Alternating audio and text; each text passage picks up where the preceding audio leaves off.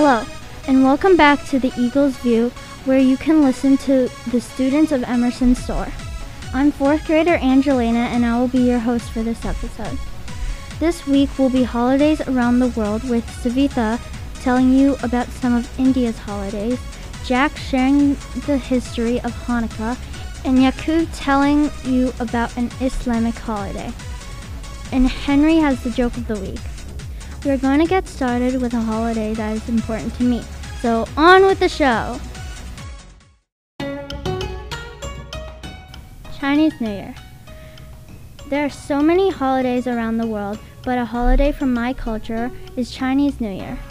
Chinese New Year, unlike New Year, happens around January or February, and it has a really different style of celebrating than on New Year's Day. Chinese New Year is celebrated by having a parade with a dragon dance and women on floats or walking along dancing or just sitting there looking pretty. There are so many lanterns and some fireworks, but trust me, if you ever get to celebrate Chinese New Year in China, you don't want to miss it.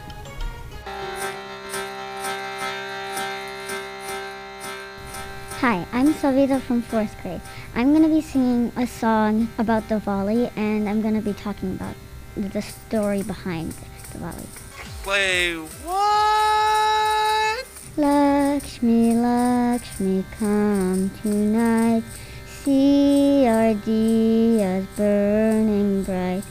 Pour your blessings on each one. The festival of light has come.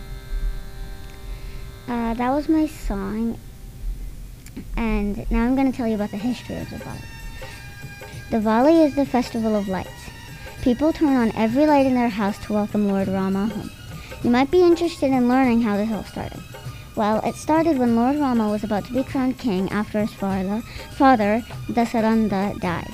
But his stepmother wanted her son to be king, so she went to the king and said, You promised me one wish when I became your wife, so exile Rama for 14 years. And he went with his brother Lakshmana and his wife Sita Devi. Everything went well over the years as they slayed monsters and demons. Life was great until the last day of the 13th year when a ten-headed demon named Ravana came. He lived in Lanka, the city of gold. Ravana thought that Sita was truly beautiful, so he abducted her to be his wife, when Rama and Lakshmana weren't there. Later, Rama and Lakshmana found Sita was missing and they went to go get help from the Monkey King, Hanuman. When Hanuman hold, heard this, he told them both, My monkeys can build a bridge across the lake for you. So the monkeys started forming a bridge to let Rama and Lakshmana cross over to Lanka. Once they crossed the bridge and got to Lanka, they started to look for Sita and Rama. Rama saw her first in prison. She was so happy to see him, and he was happy to see her. Rama told Lakshmana to get Sita out of there so he could fight Ravana and well, Rama, Sita, and Lakshmana returned home expecting to come home to a dark village. But the village hadn't forgotten about them.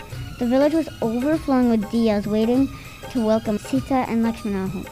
So Rama and Sita became the new king and queen. That is the story of the Diwali. Thank you for listening.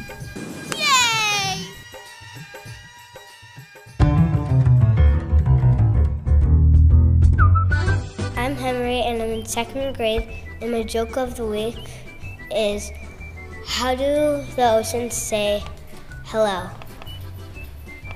They wave. But um dum dum.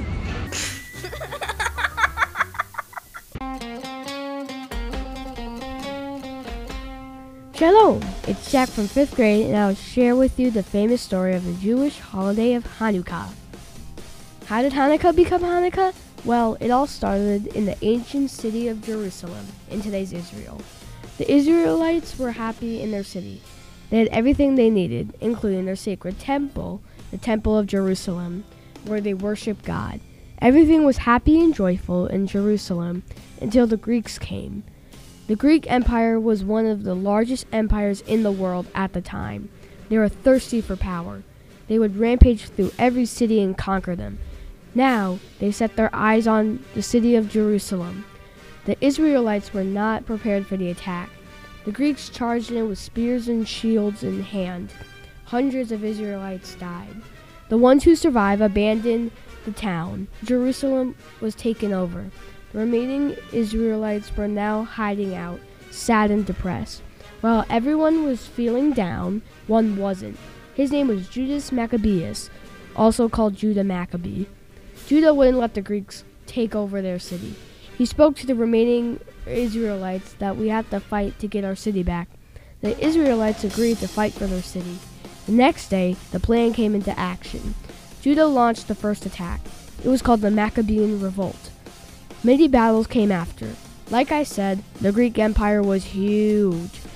The Israelites' army was very small. It seemed that the Greeks would easily demolish them. The Greeks would keep winning battles. All hope seemed lost for the Israelites, but then a miracle happened. The Greeks were so confident that they had won their war already, but the Israelites had devised a plan. The plan started the next day. The Greeks were expecting an attack from the front, but the Israelites predicted that. What the Greeks didn't know was that the Israelites attacked from behind. The Greeks were shocked. The Israelites' plan worked and the Greeks surrendered, but had come with a great cost. Judah died during the attack. He would be known as an Israelite hero. The Israelites restored their temple, but the Greeks took the oil away. They only had a little supply of oil left that would only last for one night. They sent a messenger out to find new oil. The messenger was expected to return in a few days, but the messenger took weeks to return. Just as the oil was about to burn out, a miracle happened. God had made a miracle by giving the oil to light eight nights. The Israelites were stunned. They will call this miracle Hanukkah. Thank you for listening to the story of Hanukkah in my words. Have you ever wanted to pie your teacher in the face? Well, now is your chance. Purchase a raffle ticket for $3 or 8 tickets for $20, January 9th through the 13th, for an opportunity to pie a teacher in the face at our pep rally, Friday, January 13th. Purchase your pie tickets in the gym all spirit week long, January 9th through 13th. See you at the pep rally. Hi, I'm fourth grader Bella. Uh, hi, I'm fourth grader Ruby. Why do people celebrate Christmas? Christmas is celebrated to remember the birth of Jesus Christ, that Christians believe is the Son of God who came to give us hope, love, and joy. Christians remember that Jesus, Jesus died and then came back to life. The name Christmas is from the Mass of Christ. But remember, not all people celebrate Christmas, as we have heard throughout this episode. So if you celebrate Christmas, remember when you are opening presents, you are also celebrating the birth of Jesus. Hi, my name is Yacoub, and I'll talk about the month of Ramadan. Muslims fast all around the world, and I do too. Ramadan is when you fast, and fasting is when you do not drink or eat from sunrise to sunset.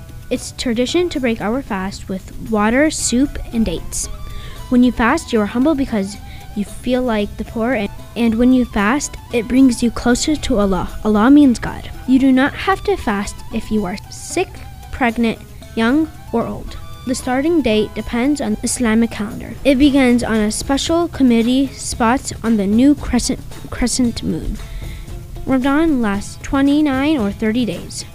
When participating in Ramadan, the goal is to grow your spirituality and build uh, upon your relationship with Allah.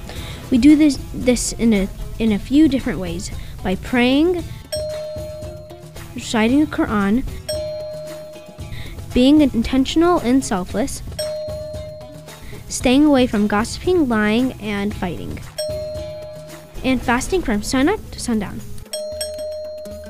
The end of Ramadan is completed when we observe Eid al-Fitr.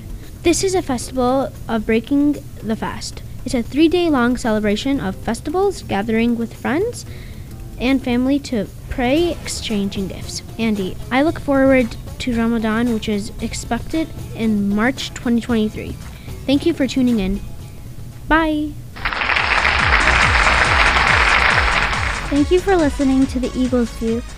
Don't forget to subscribe, like, or share this podcast with everyone and be on the lookout for all new episodes every Wednesday all year long.